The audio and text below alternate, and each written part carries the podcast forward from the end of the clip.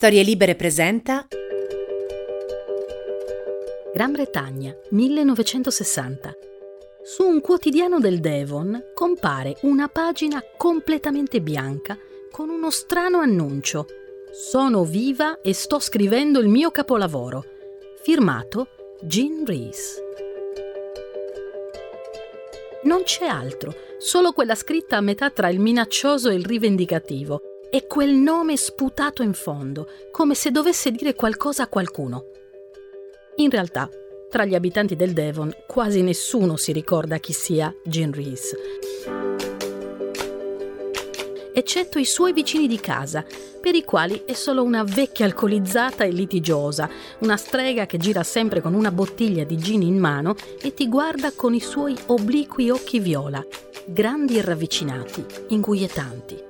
Solo qualcuno associerà quel nome a quello della scrittrice che negli anni 20 e 30 scriveva romanzi con protagoniste donne sole, sradicate ai margini della società che combattono con un sistema patriarcale e che sempre si sentono esuli, con un senso di inadeguatezza che non le abbandona mai. Ma sono passati 30 anni da allora e i pochi che non l'hanno dimenticata la immaginano morta. Quel messaggio sinistro sul giornale dice invece il contrario.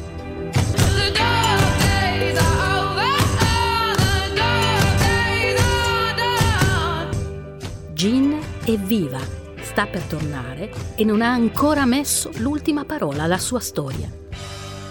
Conosciamola meglio dunque, la Morgana di oggi. Benvenuti a Morgana, la casa delle donne fuori dagli schemi. Io sono Michela Murgia e mi piacciono le donne controcorrente, quelle che nella percezione comune sono strane, pericolose, esagerate, stronze, a modo loro tutte diverse e difficili da collocare. Forse sono donne che non sposereste o non vorreste come amiche, però mettetevi l'anima in pace. Non sono mai stati questi i loro obiettivi. Vogliono piacersi, non compiacervi. Questo spazio si chiama Morgana perché le rappresenta tutte, un po' fate e molto streghe, belle e terribili insieme. E incontriamola meglio dunque, la Morgana di oggi. Sei anni dopo uscirà Il Gran Mare dei Sargassi, un romanzo che, come lei aveva annunciato profeticamente, si rivelerà il suo capolavoro e anche il primo vero successo di pubblico e critica. Gin ha 76 anni, un'età in cui gli scrittori muoiono, non nascono, e con quel romanzo inventa il meccanismo narrativo dello spin-off, oggi utilizzatissimo, ma allora praticamente sconosciuto. Il libro è infatti un geniale prequel di Jane Eyre, in cui Rhys dà una voce a colei che non l'ha mai avuta, la prima signora Rochester, conosciuta soprattutto come la Mad Woman in the Attic nel libro di Charlotte Bronte. La protagonista, il non personaggio della Bronte, ha un'infanzia caraibica a cui viene sottratta in forza del matrimonio con il conte Rochester, col quale si trasferisce in Inghilterra. Quello che fa inizialmente innamorare il conte, il sangue caldissimo della donna, i colori pirotecnici della sua terra d'origine, la forza quasi animalesca che sprigiona dal suo odore e dalla sua indole, diventa ben presto quello che lo spaventa e che lo porterà ad allontanarsi da lei lasciandola alienata e incompresa, ad abitare come un fantasma un'ala della casa. Mentalmente compromessa dall'abbandono e rinchiusa in una gabbia, quella del matrimonio, che ai tempi era impossibile da forzare, la protagonista appiccherà il fuoco che distruggerà l'edificio e causerà la sua stessa morte. Il Gran Mare dei Sargassi diventerà un libro di denuncia e un testo fondamentale per la letteratura e per il femminismo. Ma Jean Rees non lo ha scritto per fare la rivoluzione letteraria e nemmeno quella ideologica.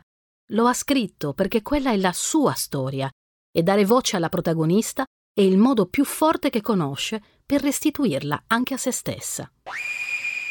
Il libro sarà un successo, ma a cosa serve il successo a 76 anni?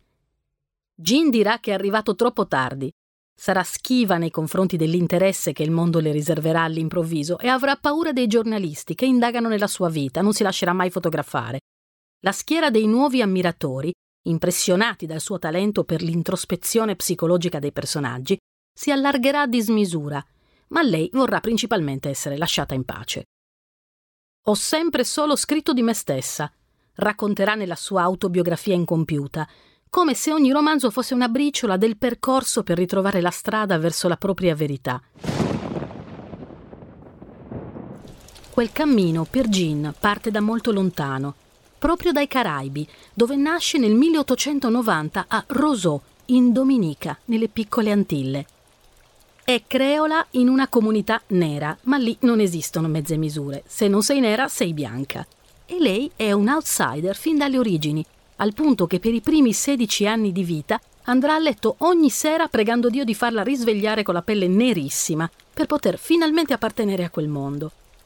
Invece è figlia di un medico gallese e di una donna creola di origini scozzesi, nipote di un importante possidente dell'elite coloniale dell'isola, e nera Jean non si risveglierà mai.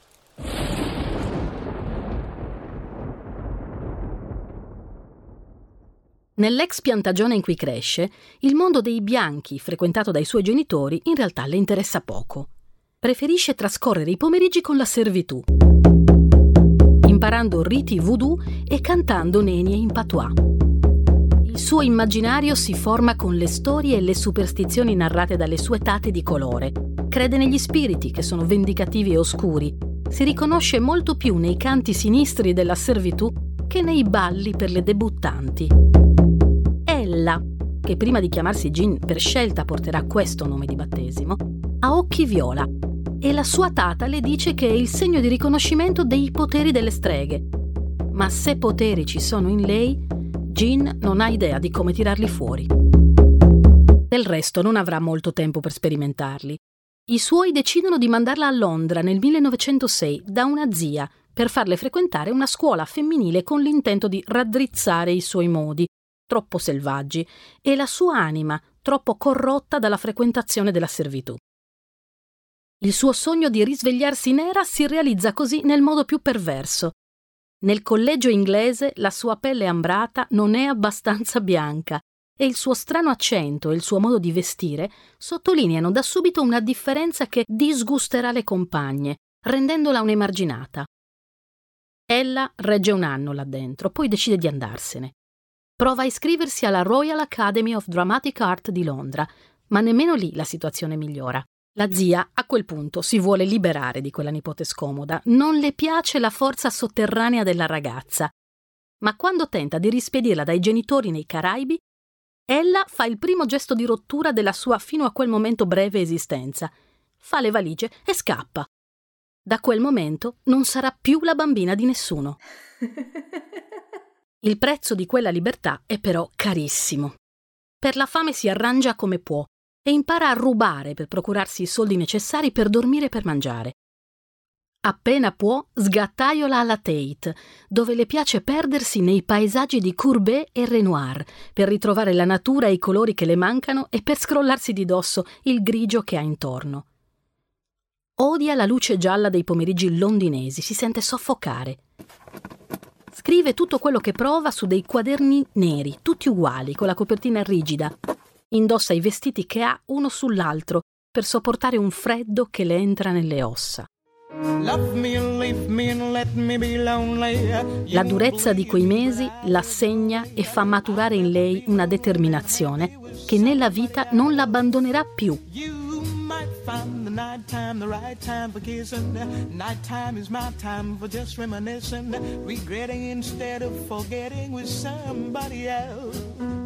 In un mondo dove le donne povere non sono mai donne libere, quello che le serve è un uomo che paghi i conti. Il primo che si candida per questo ruolo è Lancelot Gray Hugh Smith, un ricco finanziere di 20 anni più grande che la sceglie come amante e la mantiene per un po' fino a quando lei non rimane incinta. A quel punto il suo lancillotto taglia la corda, mai fidarsi di uno che si chiama lancillotto e dopo un aborto che quasi la uccide, Jean decide di utilizzare il suo corpo in modo progettuale, per fare soldi, in tutte le maniere che le vengono in mente, come modella di nudo, come ballerina di fila, come prostituta e infine come corista. In giro per l'Inghilterra incontra il primo di quelli che saranno i suoi tre mariti, il giornalista franco-olandese Jean Leglé, uno che per arrotondare fa la spia. Viaggiano molto. Vienna, Budapest, il Belgio e infine si trasferiscono a Parigi. A Jean la città piace molto più di Londra e mentre lui rimedia soldi utilizzando mezzi poco leciti e molta inventiva, lei alterna le passeggiate e i pastis nei caffè con i racconti che scrive.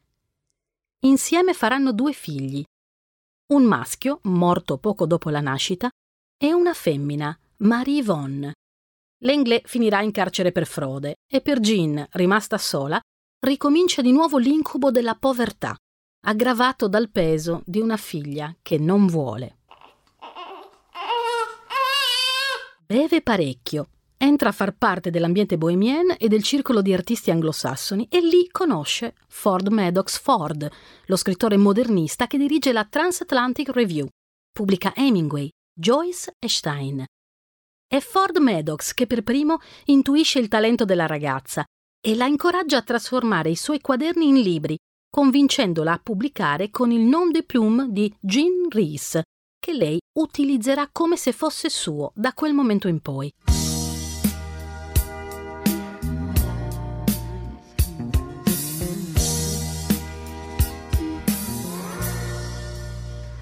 e tu e noi e lei fra noi. È sempre Ford Maddox a coinvolgerla in un triangolo morboso con lui e sua moglie. Che lei no. I tre finiscono sulla bocca di tutta Parigi. Le loro pratiche erotiche diventano leggendarie. Pensiero stupendo nasce un poco strisciando. Ma anche in quel turbine di vita sul filo del rasoio, Jean sta in fondo facendo solo quello che è necessario per lei, sopravvivere, magari imparando. E impara, e come se lo fa? E tu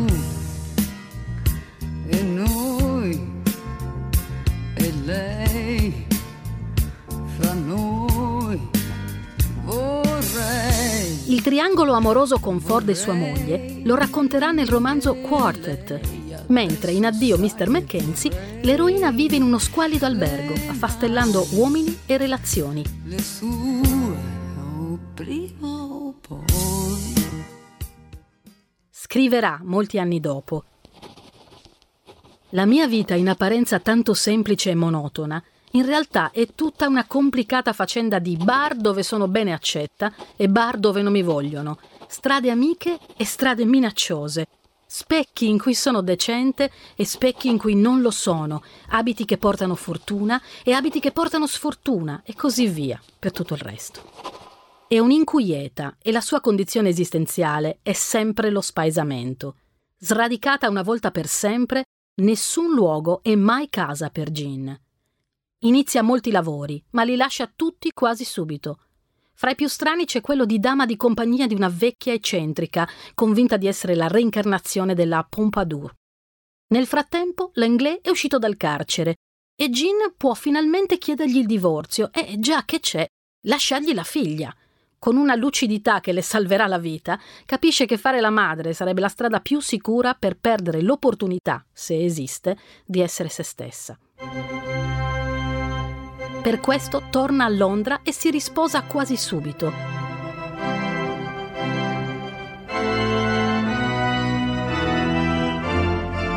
Scegliendo un uomo, Leslie Tilden Smith, che è anche il suo agente letterario.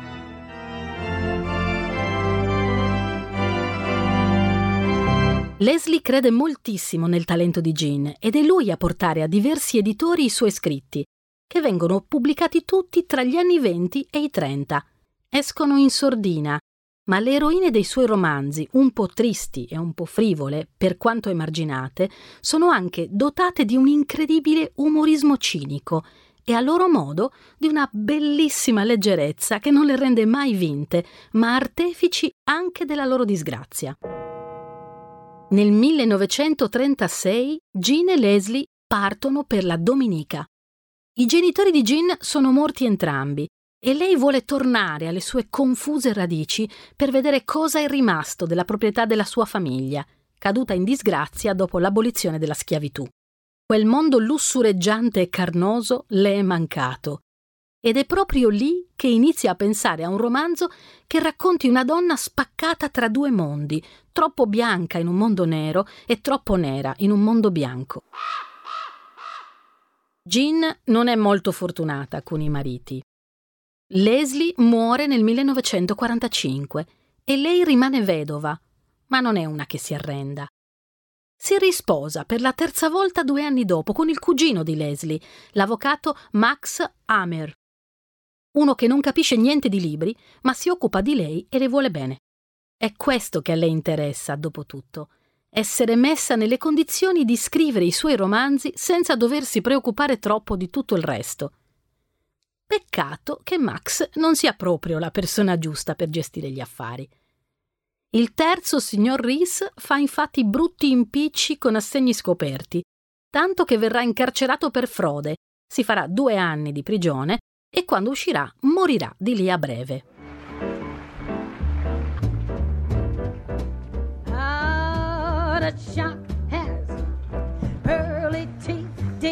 A quel punto Gin è in uno stadio della vita dove non si può più inventare niente, perché quello che si è state è già più di quello che si potrà ancora essere.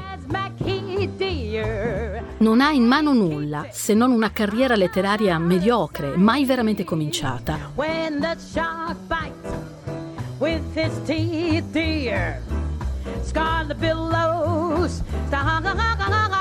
Una catasta di cadaveri sociali e familiari alle spalle e una bottiglia di rum, perché l'unico affetto stabile della sua esistenza è l'alcol.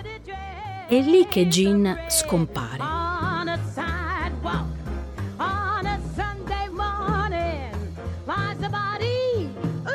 Dopo aver ricominciato tante volte, è come se avesse perso la fiducia nella possibilità di poterlo fare ancora. Svanisce così bene che tutti pensano sia addirittura morta. Ma i modi di morire sono tanti e Jean ne conosce abbastanza da sapere che non tutte le morti sono eterne.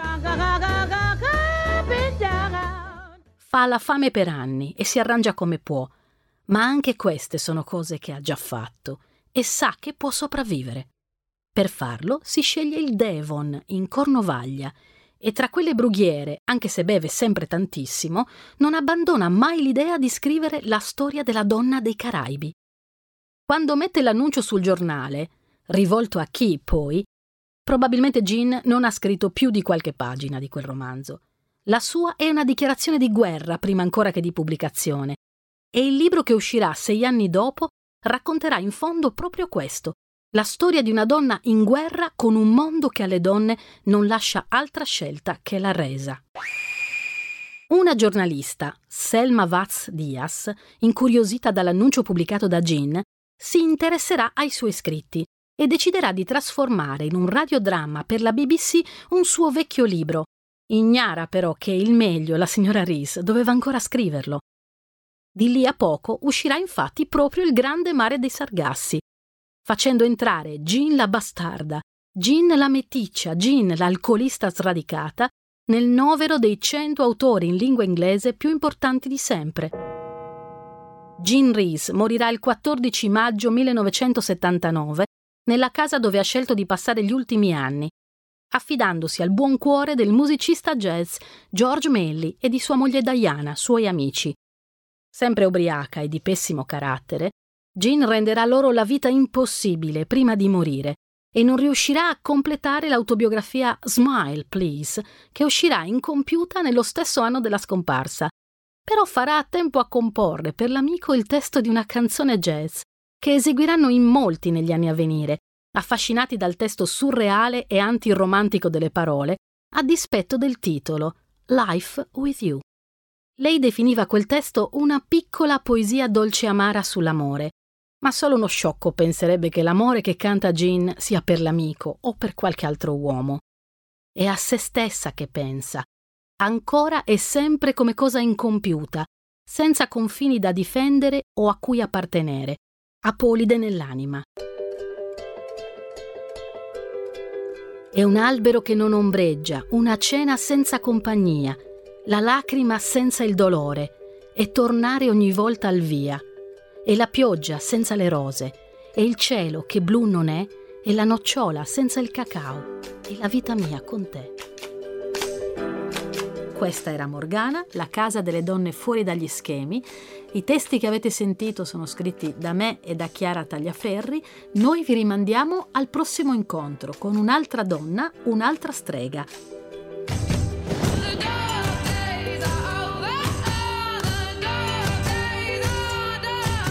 Per sentire le puntate precedenti e quelle future, storielibere.fm.